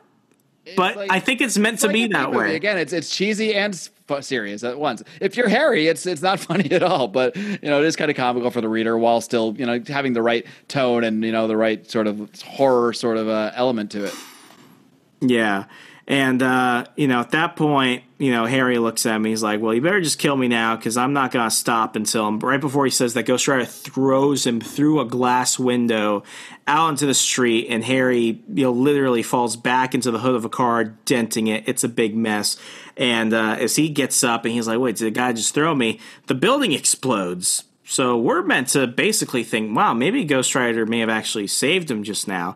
And I don't know, this is just a sign of the times, but I find the next page kind of funny because Harry's standing in front of the building, which just blew up, and he goes over and he sees a payphone. Mark, I have not seen a payphone since ever. Since ever. When was the last time you saw a payphone? The last payphone I knew of was next to a sports bar that uh, was that I went to. I started going to back in 2004. It closed in 2017. It still had the payphone outside of it when it was closed, but the last time I drove by, there was no phone in it any longer. so that was the last payphone I can recall. Yeah, so this is I don't know who 2000. used it in, in between in those years. I never saw a human being use it for any of those though 13 or 14 years. So I don't even know. It was just there. Yeah, I don't know if there were still payphones in 2006, but the fact that the artist put a payphone in here for uh, Harry to call somebody, that's pretty funny. And as he's calling somebody, uh, he turns around, drops the phone, and he just sees Ghost Rider standing there. And I, I gotta repeat it again: these full page spreads of Ghost Rider are some of the coolest Ghost Rider spreads ever. For sure. Yeah, these Yeah. are badass. Yeah, so you know, Harry looks at him. He's like, "What you?" all make movie posters for this movie. I would. I mean, it would if they if they adapted this into an animated film. I think it would be cool if they I did it live that. Ghost action. Rider in the Legend of Sleepy Hollow. Boom. Just give us a, a little brief introduction. Oh yeah, uh, Lucifer. Just give us the same thing they gave us here. Just give us a, a little crawl. It says Lucifer's in a bunch of pieces. He went into the jack o' lantern. Here we are. Boom. Here's the story. Hey, direct to DVD. They'll take my money. I give you my money for that. I'll give Amazon three bucks for it. Yeah, so Ghost Rider's walking out, and Harry's just like, What, you want me to finish off yourself, huh? Is that it? Come on. So as he's waiting for Ghost Rider to come and fight him, uh, he kind of flames out and turns into Johnny Blaze, and he just falls flat on his face. And you see a giant, you know, sound effect just thump and uh, Harry's just looking at him like, well, that's just not what I expected. You gotta love Harry. He's not phased by any of this shit. He's just go- he's like, I am out to get whatever the uh, fuck is going on in my town, whatever's like, you know, beheading teenagers. I'm gonna stop this shit. I don't care if there's a freaking flaming dude on a motorcycle. I don't care if there's a freaking, you know, I don't think he's actually seen a jack o' lantern at this point. Uh, but yeah, I don't care if there's a you know flaming jack o' lantern flying around town with zombies. Like, I'm just gonna, I'm Harry, and I'm gonna, I'm the sheriff, and this is my town, and I'm not gonna stop. I don't care what this guy does to me. Yeah, and we, we of take a moment of brevity because the next page uh, shows uh, Lucifer Jack o' Lantern back in the graveyard, and he's having to have a hard time with his army of the undead. And he's like, ah, this is the worst army of the undead ever. And he's trying to teach them how to do basic shit like, you know, walk in a single mob, and they're just they're just not having they're just not having it. So he's bossing around these zombies who are like, eh you know, doing their whole zombie thing, and he's just looking around. He's like, "You, got to be kidding me!" So this is kind of a throwaway page, but it's funny. I mean, th- this is the misadventures of Lucifer Jack o' Lantern. It's ridiculous, so you might as well have some fun with it. Yeah, I enjoy the little you know moments of comedy that we get from Jack o' Lantern here, uh, throughout, kind of interspersed throughout this. Yeah, Eh, because then right after that, the the page takes us to Johnny Blaze. He's waking up, and once again, he's tied up somewhere with a ton of guns, and he has Harry standing right in front of him. And you know, Johnny's looking around. He's like, "Dude, where am I?" And Harry's like, "You're in my basement. If you try to turn into that flaming skeleton thing, know this." And he turns on the light and you just see expl- you know boxes marked danger explosives everywhere you, you look at the top right corner he's got a freaking ar-15 and then another bazooka on the wall this is the most like hardcore local cop i think has ever existed He's been waiting for this day his whole life. He's like, one of these days, one of these weird super freaks is going to get into my little Sleepy Hollow town, and I'm going to be armed up. I'm going to be ready to rock. you know in the year 2020 i think we all have a little harry in us I think so. Yeah. yeah Should, anyway. So he, he's continuing to interrogate him, and he's like, "Listen, man, I don't I don't care who you are. I just want to know what you are and why you're here." And this is where we get really the the most simplified Johnny Blaze Ghost Rider story ever. My name's Johnny Blaze, and a long time ago, I made a deal with the devil to save the ones I loved. Because of that deal, I became something called the Ghost Rider, and I got sent to hell. But I escaped, and so did the devil. Eh, It's not. It's not the devil. It's it's Lucifer, a devil, but not Mephisto, the one that Mephisto. gave you that gave you powers. So uh, it it But otherwise, a good summary. Yeah. a nice, concise summary from Johnny Blaze. Yeah, not not in one piece like me though. Instead, he came down to earth in a bunch of little pieces that ended up in the bodies of the recently dead, bringing them back to life but possessed. And that's basically it. And he looks at the guy and he's like, "Listen, man, I'm chasing the devil, trying to right something that I did very, very wrong."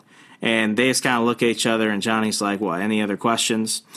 Uh, at this point, Harry Harry looks at him. He's like, "I got a couple." Um, you're you're convinced that the devil's here in Sleepy Hollow, right? And Johnny's like, I know he is. And th- this is this is this is kind of funny. Hmm, what does the devil look like anyway? And Johnny's like, Listen, I I, I see where you're going with this. And you know, Harry's like, I'm serious, Johnny. I, I want to know. And, and this is where we where it, it kind of alludes into a little bit more of who Ghost Rider is. Johnny's like, Listen, I I don't know, but when the Ghost Rider's in control, I don't necessarily see everything he sees. But what I do see is a pumpkin, and it's on fire, and that matches the report of what all the survivors saw the last couple of nights as heads were getting chopped off and they were left to live. Harry's like, wait, what did you just say? And Johnny's like, I, I, I said a pumpkin. So, you know, at this point, Harry's he's calling for backup and he's like, listen, man, we, we gotta do something. So he's calling his uh you know, his other cops and basically something's killing the cops.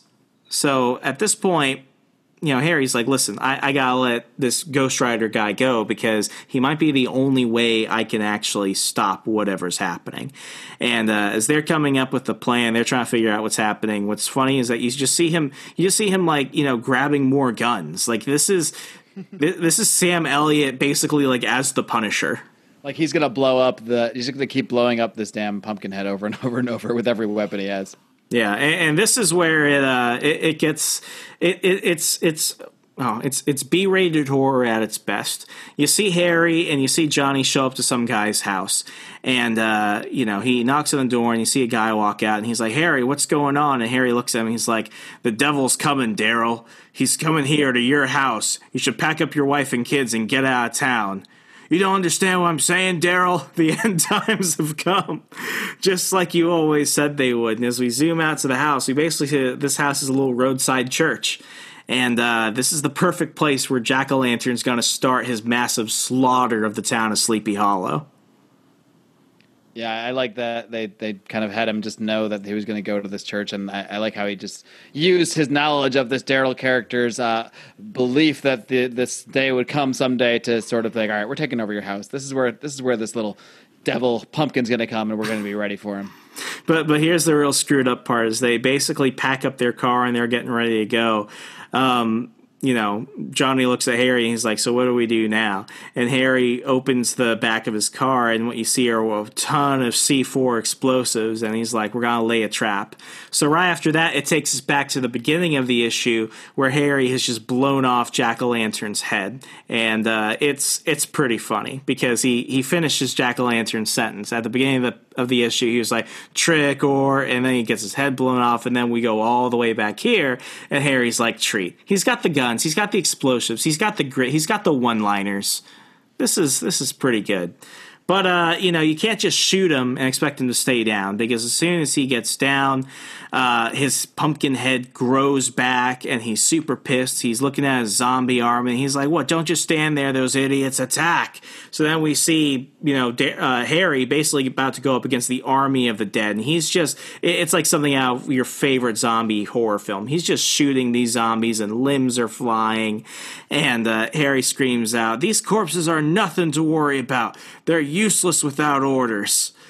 And uh, you know, Jack o' Lantern's like, well, come on, man. Yeah, I, I already kind of know that they're they're gonna do their thing, and um, Harry, you know, he he basically looks back at Jack o' Lantern and he's like, man, I, I, I wasn't talking to you. And right behind Jack o' Lantern, you see that he was actually talking to Ghost Rider, who in another full page spread is walking right behind o' Lantern. This is the first time you see his pumpkin face actually look concerned because he's like, oh, he was telling Ghost Rider that if he kills me, all my zombies are going down. So that's the end of issue three. Now we're getting up to the fight. What are your thoughts so far? It's really fun. Like I didn't really have, you know, I trust your recommendations, but I can't say I was like super had high expectations going into this. I didn't really have any expectations one way or the other. Uh, but I'm, I'm, just really finding it fun. You know, this isn't so far the greatest story I've ever read in my life or anything like this, but it's it's fun. It's lighthearted. You know, it's not something you have to overthink. Uh, and uh, as we've mentioned a million times, it just feels like a kind of a, a movie, a, a, a, movie that I am a, fan of of the genre of. Is I, I mean, I love like '80s specifically specifically 80s horror B movies, and there are so many of them. There are hundreds and hundreds of them, and this feels like if it were a movie, it would be one of the better ones. Yeah, yeah, I mean this is this is what you want from comics. Sometimes you just want to be mindlessly entertained, and this is a lot of mindless entertainment. But they they, they, they put some smart elements to it. You've got the humor, you've got the you've, you've got the you've got the storytelling where they're actually trying to add some layers to this. And I mean the action itself is pretty badass. The artwork really ties all together too. So as we we start issue four, we see uh, you know where everything left off right at the end of issue three. They're about to fight Jack o' Lantern. And, um, you know, Jack o' Lantern looks around at zombies and he's like, ah, boys, we've been set up. And Ghost Rider's like, vengeance has come for you, devil. And once again, it's like, bro, just be, be specific. His name is Lucifer. Every, if everyone's the devil, then no one's really the devil. Get get specific. But uh, anyway, Jack o' Lantern Lucifer, he takes out his pumpkin bombs, throws them at Ghost Rider, and at this point, um, you know, I, I don't necessarily know how to describe this in the best way possible because the panel work here is a bit confusing. You see that he's thrown pumpkin bombs at Ghost Rider, but he's also apparently thrown some pumpkin bombs towards the house. So what Ghost Rider does with this chain is that he basically aims it in a in a straight line to take down all the pumpkin bombs and then cause causes them to explode. And Jack o' Lantern, you know, he he he turns away for a second. He turns around. He's trying to see what blew up, and he's like, "You, I, I cannot believe you. Do you know how hard it was for me to raise an entire zombie army?" And just before we think there's going to be a massive zombie army fight, we realize that Ghost Rider used all of the. Uh, all the pumpkin bombs in another full page spread with limbs and bones everywhere to blow up the entire army. So I think it's kind of funny. I wish that we had seen more of the potential for a big zombie murder fest that we saw in, towards the end of issue three. But for him just to quickly make do of his entire zombie army, that's pretty funny. Yeah, I mean, I was definitely expecting a lot more out of the zombie thing. I was expecting, you know, a whole huge battle and, uh, you know, Harry kind of ripping his way through zombies and all that stuff. But uh, when I think about how the story ended up playing out, I don't know if we really needed that. Just because I was expecting it isn't mean doesn't mean that's what I needed. And uh, I kind of did like the way that they just so sort of easily just took care of the zombies too. So it, it and considering this is just a relatively short story, four issues, eh, do we really need a whole issue or a whole, you know, seven eight pages of, the, of them battling zombies? Not really. This is more about Ghost Rider Harry And, and then battling Jack o' Lantern. So it works. Yeah, so like in this moment, you think, oh, they, they must be rushing. Where's the real action? Where's the horror? Where we're about to see that because back inside the house, um, Harry is tr- still trying to call for some type of help, but what he realizes that something is off. He looks off into the hallway and he sees a kid named Cameron. Now, Cameron is a zombie, and if you you look really closely, you see that his head had to be stitched back together to his body. So who did the stitching? Is that did they do they do that before they bury him? Because his head was totally gone in you know when we saw that body at the, in the last issue. But uh, or is it possible that I'm overthinking it? And the answer is because comics. I think the answer is because comics. Yeah. Okay. That's what I thought. Moving on. Yeah. Yeah. So next page, it, it pans back out to Jack o' Lantern and uh, Ghost Rider outside and you see a speech bubble come out from the window of the house and it's Harry screaming no. This is probably the first time where Harry has who's witnessed a ton of scary shit so far is genuinely not doing well. And Jack o' Lantern starts laughing. He looks at Ghost Rider and he's like, Ha! Sounds like the sheriff's been reunited with his beloved long lost godson. So glad I could make it happen. So Ghost Rider, he's he's freaking out. He's like, "Oh God, someone gonna go after Harry." So he calls out his name, and you know, Jack o' Lantern he he's, he just seems pissed at this point. He's kind of a prima donna. He looks at Ghost Rider. he's like, "Wait a minute! I'm standing right here, and you're concerned about what's happening to that guy. You? I'm really disappointed in you. It's." You're supposed di- to be a spirit of vengeance. You're not supposed to give a shit about this guy. The dialogue, I, I will credit with this. The dialogue is smart. They didn't have to try and throw in the humor there, and they don't try and cake it on too much. But when it's done, it's done well. So you see, Ghost Rider, good cheesy. It's good cheesy. It's good B rated B rated stuff. So what you see is that uh, Ghost Rider is throwing a chain out, and we don't see what he's about to hit it with until we realize that what was coming towards him was Jack o' Lantern's glider again. He was going to try and trick him like he did last time on the highway uh, when they last met. So uh, he grabs it and he's being just completely dragged off into the sky. So now we've got Jack Lantern outside, we've got Ghost Rider being dragged away by the glider, and then we've got Harry back inside the house fighting his zombie godson Cameron. So, and, this is kind of scary because you actually see the kid just completely like throwing him all over the place. And uh, Harry's not having it. He knows that he's got to take the kid out. So he grabs a freaking uh, skewer and he stabs him in the face. Uh, we go to the next page and we see Ghost Rider still trying to deal with the glider and at this point he just takes his chain and he rips it in half and he's falling back down to the ground. Uh, and just in good ghost rider fashion he's if he falls you know he might get injured flames might go out whatever. But you know we're missing something. We're missing his bike. He calls his hell cycle all the way there. It uses a car to basically, you know, uses as a ramp to jump into the sky, Ghost Rider lands in his bice in his motorcycle mid air, and another full page spread. You see him motorcycle in the that yeah, flew, it's such a coordination to go from the glider, falling down, summon your motorcycle, jump off of the car, land at the perfect time, and then another, like you said, another one of these awesome full page spreads, uh, almost full page spread, uh, where Ghost Rider just says, "Never question my skills" as he lands on the motorcycle in front of the awesome full moon. Like it's such an awesome shot.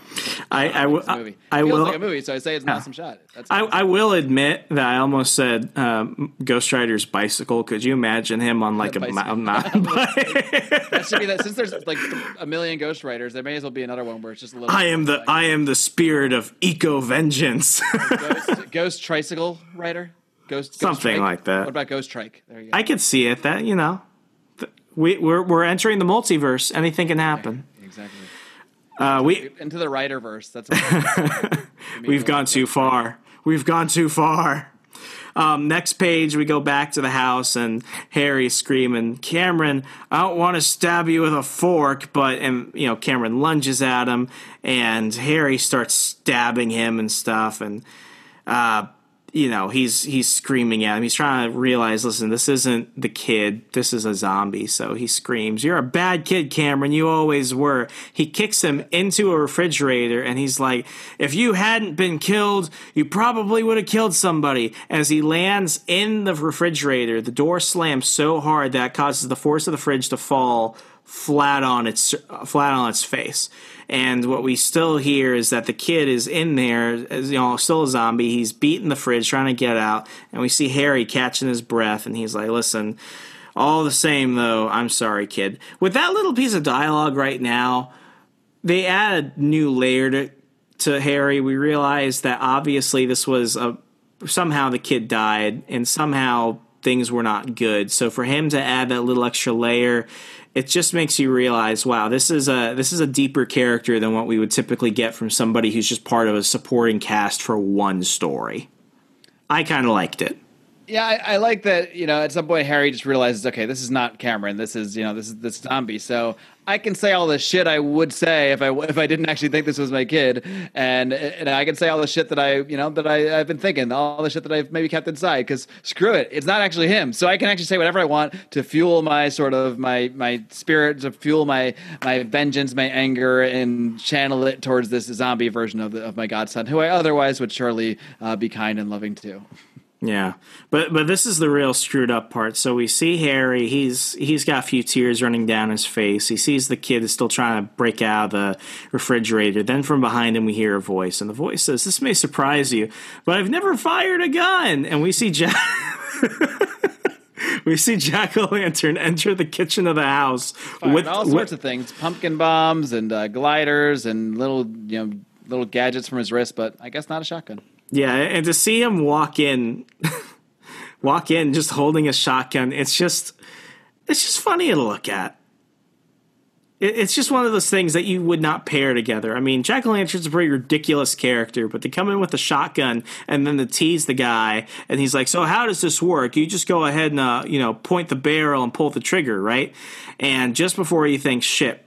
Uh, Jack o' Lantern's going to kill Harry with the same shotgun that Harry used to blow off his head earlier.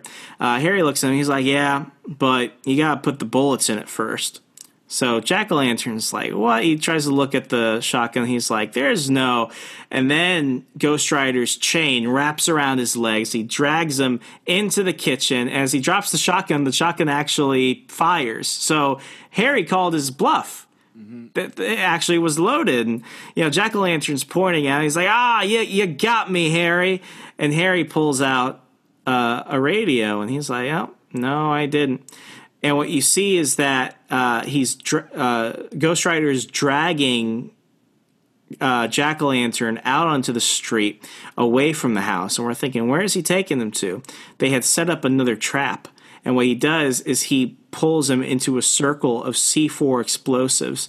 And just at that point, the whole thing blows up. And it's another, uh, you know, full page spread. The house is just gone. Everything is gone. I love on these explosives. Like if you read the little uh, what it says on on them, it says front towards enemy, and they're all pointing, you know, inwards towards uh, towards Jack o' Lantern. It's like something. It's like something out of like you know a, a Roadrunner cartoon. Whoa, whoa. Yeah, so that that's not enough to take out Jack o' Lantern, but he's he's pretty severely weakened, and you know, he looks at Ghost Rider and he's like, "Man, that's that's this is what a what a drag, what a drag. I really liked this outfit." and at that point, Ghost Rider plunges his fist into Jack o' Lantern's heart, literally pulling it out. And as he squeezes it, it basically kills the last remnant of this portion of Lucifer. And at that point, his body just disintegrates. And as his pumpkin head is beginning to shrivel up, Ghost Rider comes over and steps on it like a badass.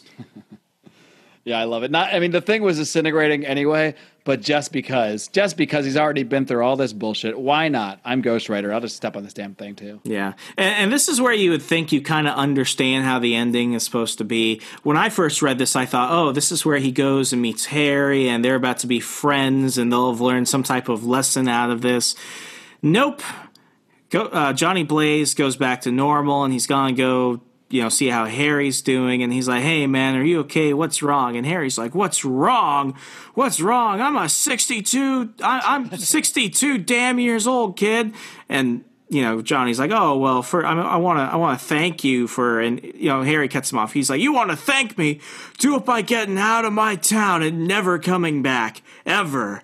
And in the last page, we see Johnny, just as Johnny, back on his motorcycle, driving out of Sleepy Hollow never to return. No, uh, I love that there's no thanks for the help. There's no. I, I, am glad we worked things out after that rocky beginning. It's just get the hell out of my town. I know we we might have defeated this thing together, but he he still I still see you as the reason this all happened. So get the hell out of here, and we're never going to talk about this again. Yeah. Jesus, I'm too old for this shit. and, and you want to know how often we'll see Harry again after this in the residence of Sleepy Hollow, Illinois? I'm guessing, sadly, never. Never again. It's very sad. So that was it. That was the four part storyline uh, The Legend of Sleepy Hollow, Illinois, in Ghost Rider. What are your thoughts, Mark? Uh, my thoughts are someday when I'm grown up, and I'm going to be like Tom King, who was like really liked a character when he was younger, and then did a whole bunch of ridiculous shit with that character in the form of Kite Man. Well, Harry is going to be my Kite Man when I write comics when I grow up someday. Uh, I'm going to do a whole series about Harry, and there's going to be a whole big, big. Uh, maybe I'm going to be writing Spider Man, and Spider Man is going to have a whole big storyline with the Green Goblin, uh, where he remembers a feud between the Green Goblin and uh, let's say Doctor Octopus, and they they team up with all the villains in the Marvel universe, and it goes on for like eight or ten episodes. In the middle of it, we have a two issue Harry origin story. I have to get. I have PTSD. I have PTSD from Tom King. I'm just Tom King damaged you that much through your hate I'm reading. Having trouble processing all of it. But uh, no, I, my biggest takeaway from this story is I really liked Harry, and it, and it's not often that you find the regular humans. I'm usually bored by the regular humans in comics. Even like characters like Rick Jones. I'm like, all right, Rick, whatever. Like I want to see superheroes. I want to see people with powers. I want to see spirits of vengeance and demons. But this is one time where I I, I might have enjoyed Harry the most in this whole thing. Although they did, I did they they did a really good job here of turning this Jack o' Lantern character, this version of Jack o' Lantern, not only into a scary t- character but a funny character, and never losing. You never lose the horror elements because because of the funny stuff. Uh, that's again, I, I, guess I'll just compare him to, to Freddy Krueger, who I I think is one of the scariest characters in horror movie history. Um, and but I think he's he's always a funny character as well, and you know, Freddy Krueger never loses the horror in the comedy. He's always seems really scary. He's just being, he's just making stupid jokes because he's that sick and he's that demented and he's still going to do sick and twisted, demented things to you, just like this Jack o' Lantern tends to do as well. So I just really enjoyed, uh, I, I enjoyed the character. I enjoyed meeting Harry. I enjoyed, uh, I really enjoyed the story a lot. And I think talking about it with you has made me even enjoy it even more. My score might have even been rising, you know, as we speak about it here, as is often the case uh, on these shows. One thing I really like about the show is it's one thing to read a comic and think something to yourself, but when you really talk it out for an hour, an hour and a half or so, you really get to figure out how you feel about it, uh, more so than you might if you just kind of read it and then moved on to something else. Yeah, I mean, for me, the nostalgia factor here really hits because it's not just one of my favorite Ghost Rider stories. It's also one of the first comic books I started reading in current continuity when I started getting into Marvel. And for this, uh, you know, it's it's a timeless story. As we go back and we look at many of the other comics that we've hit over the last ten episodes, uh, and some like there's some stuff that are just not. Some are objectively good over time, and some just aren't and it's just how they are. Uh, I read this when I was 12. I I it has been 13 years since I has, have read this. So for me to read it now, 13 years later, and still be as excited over it as I was then, it's it's beautiful. And you know, like like Aren't what, you yeah. lucky? Because when I was 12 and 13, I was reading Maximum Carnage, and as you know, when we went back and read that, that did not quite hold up in quite the same way. That is some shit right there. I mean, I mean, it helps that this is four issues. So even if it was, you know, anything that's four issues, it, it re- has to be really, really bad to even offend me. uh, You know, whereas Maximum Carnage could actually have been, you know, it it might not have even been that bad on an individual level, but as 14 issues, it was atrocious. And with a million writers. Yeah, that's the yeah again the million writers. You never want more. You never really never, never want more than one writer if you can help it, but two maximum. Once you get above Yeah. two, you're, going to get problems. Yeah, I mean, what what I liked about this is that it's a it's a story where a lot of stuff is going on. Like you don't know through here how Ghost Rider got in, into hell. That's a whole other series that came right before this, and it's very complicated. And then you know, Civil War just happened, so it's got that Civil War tie-in. You could not know any of those things, and just from the recaps and just from how the story is laid out with the dialogue and everything, you could never read another Ghost Rider comic again, and you know everything you need to know from this. I'm a prime example of that because I knew really nothing. So, I mean, I've read Civil War, but I had no idea this was even coming off of that. I had no idea where this even took place within any kind of Ghost Rider or Marvel continuity, and I had no problem jumping right in. I never felt like I was lost. They gave me the little setup about the Lucifer thing. That was enough for me. Cool. He's in Jack o' Lantern. Here's a story. I don't need more. I'm good.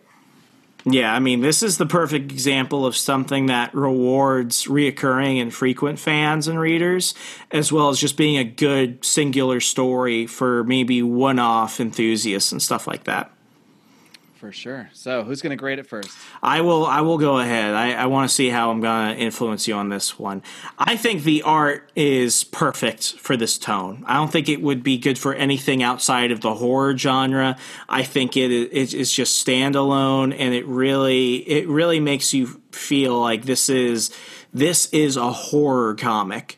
So I'm going to go ahead and give it a four. Also, because I think it, it's one of my favorite renderings of Ghost Rider. I don't think many other artists have done him as well. I know that uh, Todd McFarlane did Ghost Rider a little bit, but really, this is my this is probably my favorite version of Ghost Rider. I think all the characters were done well. I think Jack o' Lantern looks fantastic. I- i- You know, with with the spirit with the spirit of Lucifer and stuff. I think Jack o' Lantern really stood out in this one. So I'm to give it a four out of five, mainly because there there's some there there's some shading, there's some stuff there that's just maybe a little bit too too. I won't call it lazily done, but you, there's a lot of dead space in it.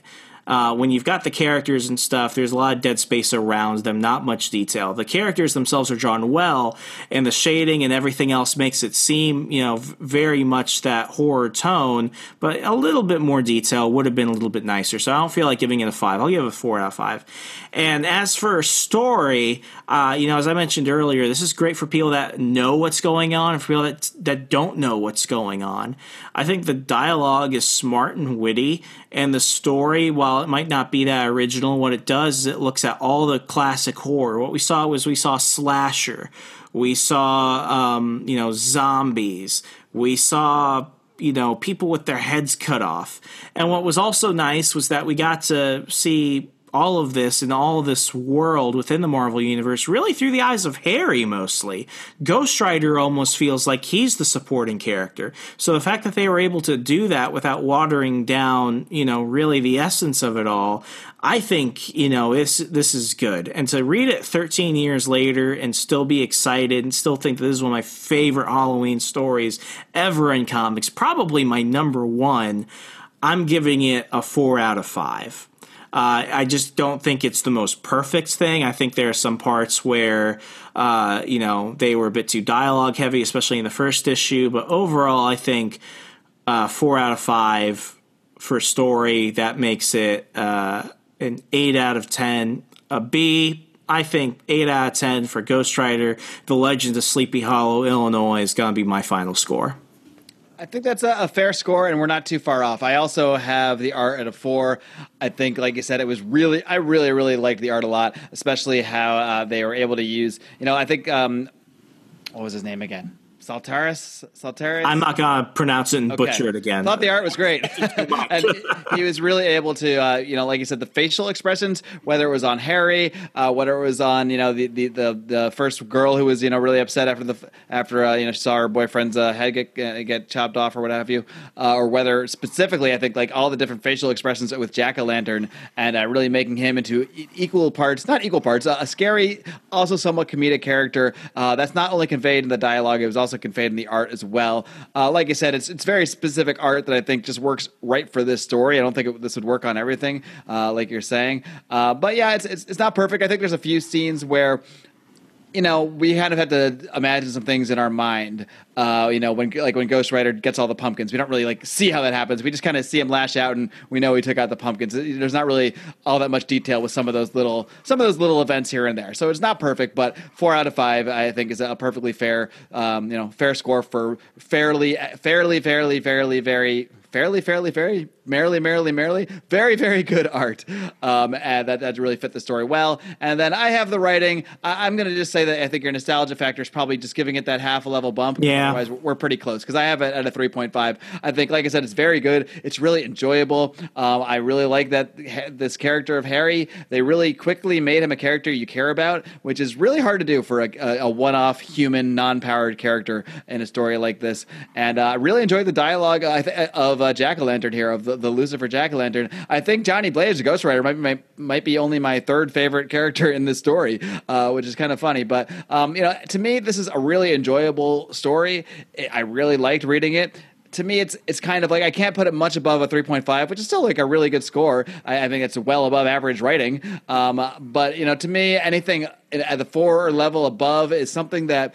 Uh, to me, I'm kind of trying to reserve that for the kind of stories that I, I. I don't know if I can really see myself. I wouldn't be offended by going back and reading this. I'm sure I'd enjoy it again, but it's not the kind of story that I feel like I'll keep revisiting throughout my comic book. Fandom this is like years, this is like certain movies that you'll only watch a certain time of the year. If I read this story at any other time other than maybe the month of October, it's almost like watching a Christmas movie in July. It's just wrong. That makes sense. That makes sense. Yeah. So I, and again, very good. I'm not able to write put it all the way up at a four, which is starting to get to like excellent slash even all time classic level when we get to the nine, to, you know, get to the four and a half level. So I'm not quite willing to put it there, but very very enjoyable, really fun, uh, and really enjoyed it. So I, I think a 3.5 for the writing. So my my total score gives it a 7.5. Yeah, so 15, 15 and a half out of 20. It's a good story. I think y'all should read it. I recommend reading it, especially if you have the Marvel Unlimited app, and it's really easy to, uh, you know, just immediately, you know, just immediately open that puppy up and, and check out a, a good story. And, and it Absolutely. flies too. I mean, I read this in, in one sitting. This is not. This is in no way a slog to read. I think four issues for most story arcs is like the perfect number. It really is the peak. I think some of the stories that have been easiest to read have been four issues. I think help the, uh, the last uh, episode we did on looking at Hellboy: Seed of Destruction, four issues. Again, uh, it's going to be hard to get too bored unless the writing is just really bad in a four issue series where uh, you know Maximum Carnage, even um, you know even uh, Nightfall. know, Nightfall was very good, uh, but it, it's it's a slog to get through. Does it need like eight issues? Yeah, there's a lot there. I mean, it's more. Than, I think I think Nightfall was like 14. The the section of it that we read anyway, because Nightfall itself is actually even longer. So Oh yeah, we only like covered the first volume.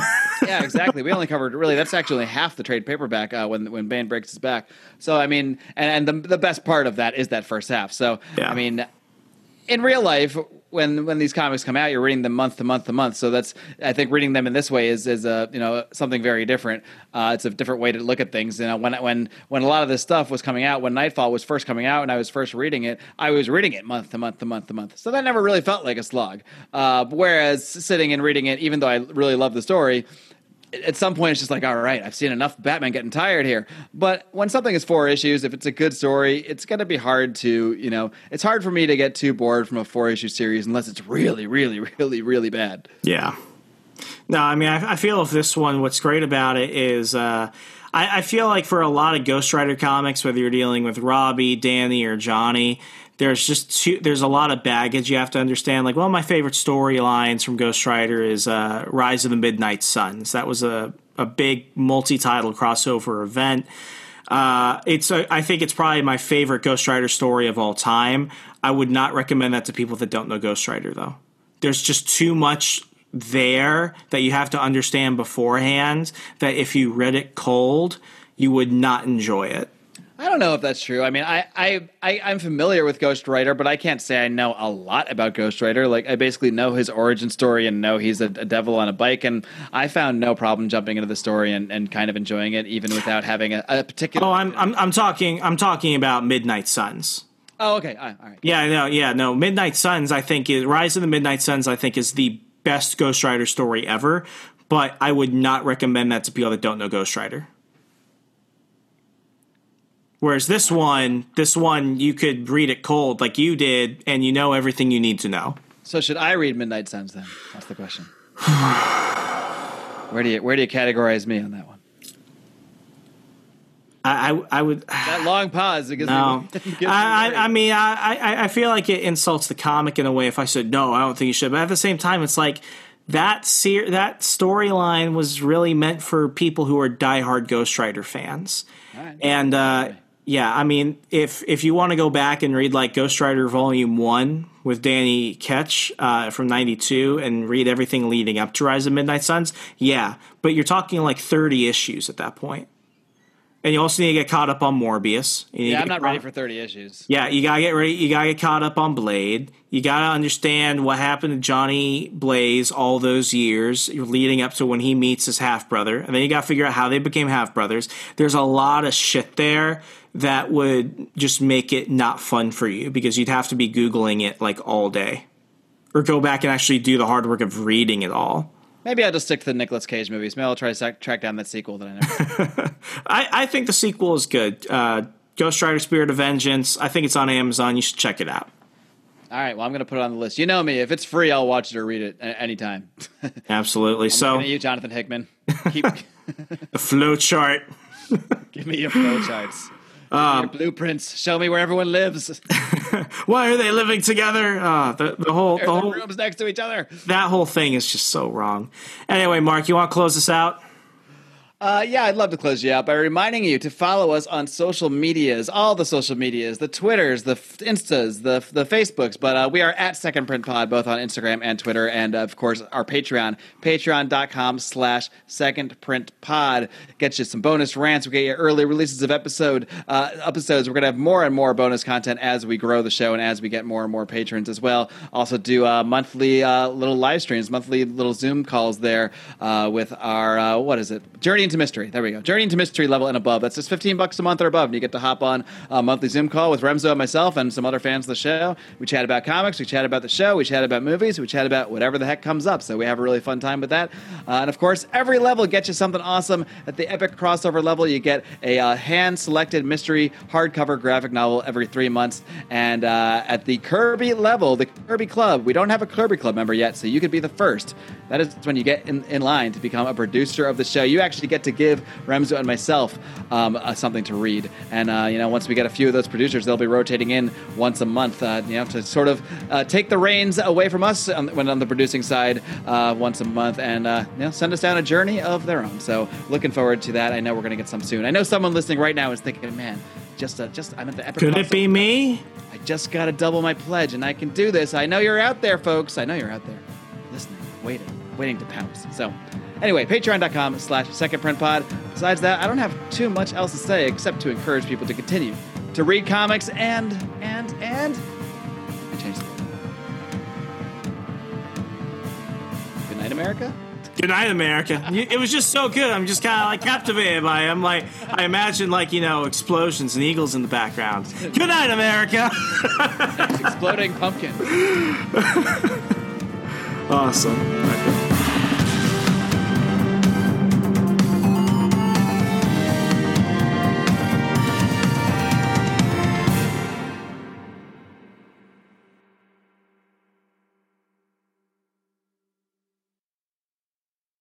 As humans, we're naturally driven by the search for better. But when it comes to hiring, the best way to search for a candidate isn't to search at all. Don't search, match with Indeed. When I was looking to hire someone, it was so slow and overwhelming.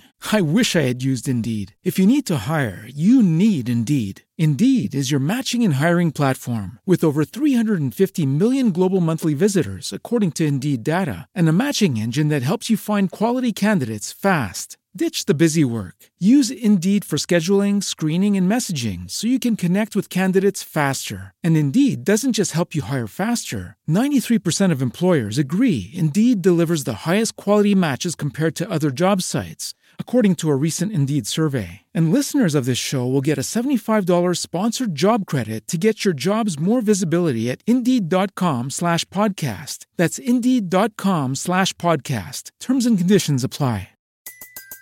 Everybody in your crew identifies as either Big Mac Burger, McNuggets, or McCrispy Sandwich. But you're the filet fish Sandwich all day. That crispy fish, that savory tartar sauce, that melty cheese, that pillowy bun. Yeah, you get it. Every time. And if you love the filet of fish, right now you can catch two of the classics you love for just $6. Limited time only. Price and participation may vary. Cannot be combined with any other offer. Single item at regular price. Ba-da-ba-ba-ba.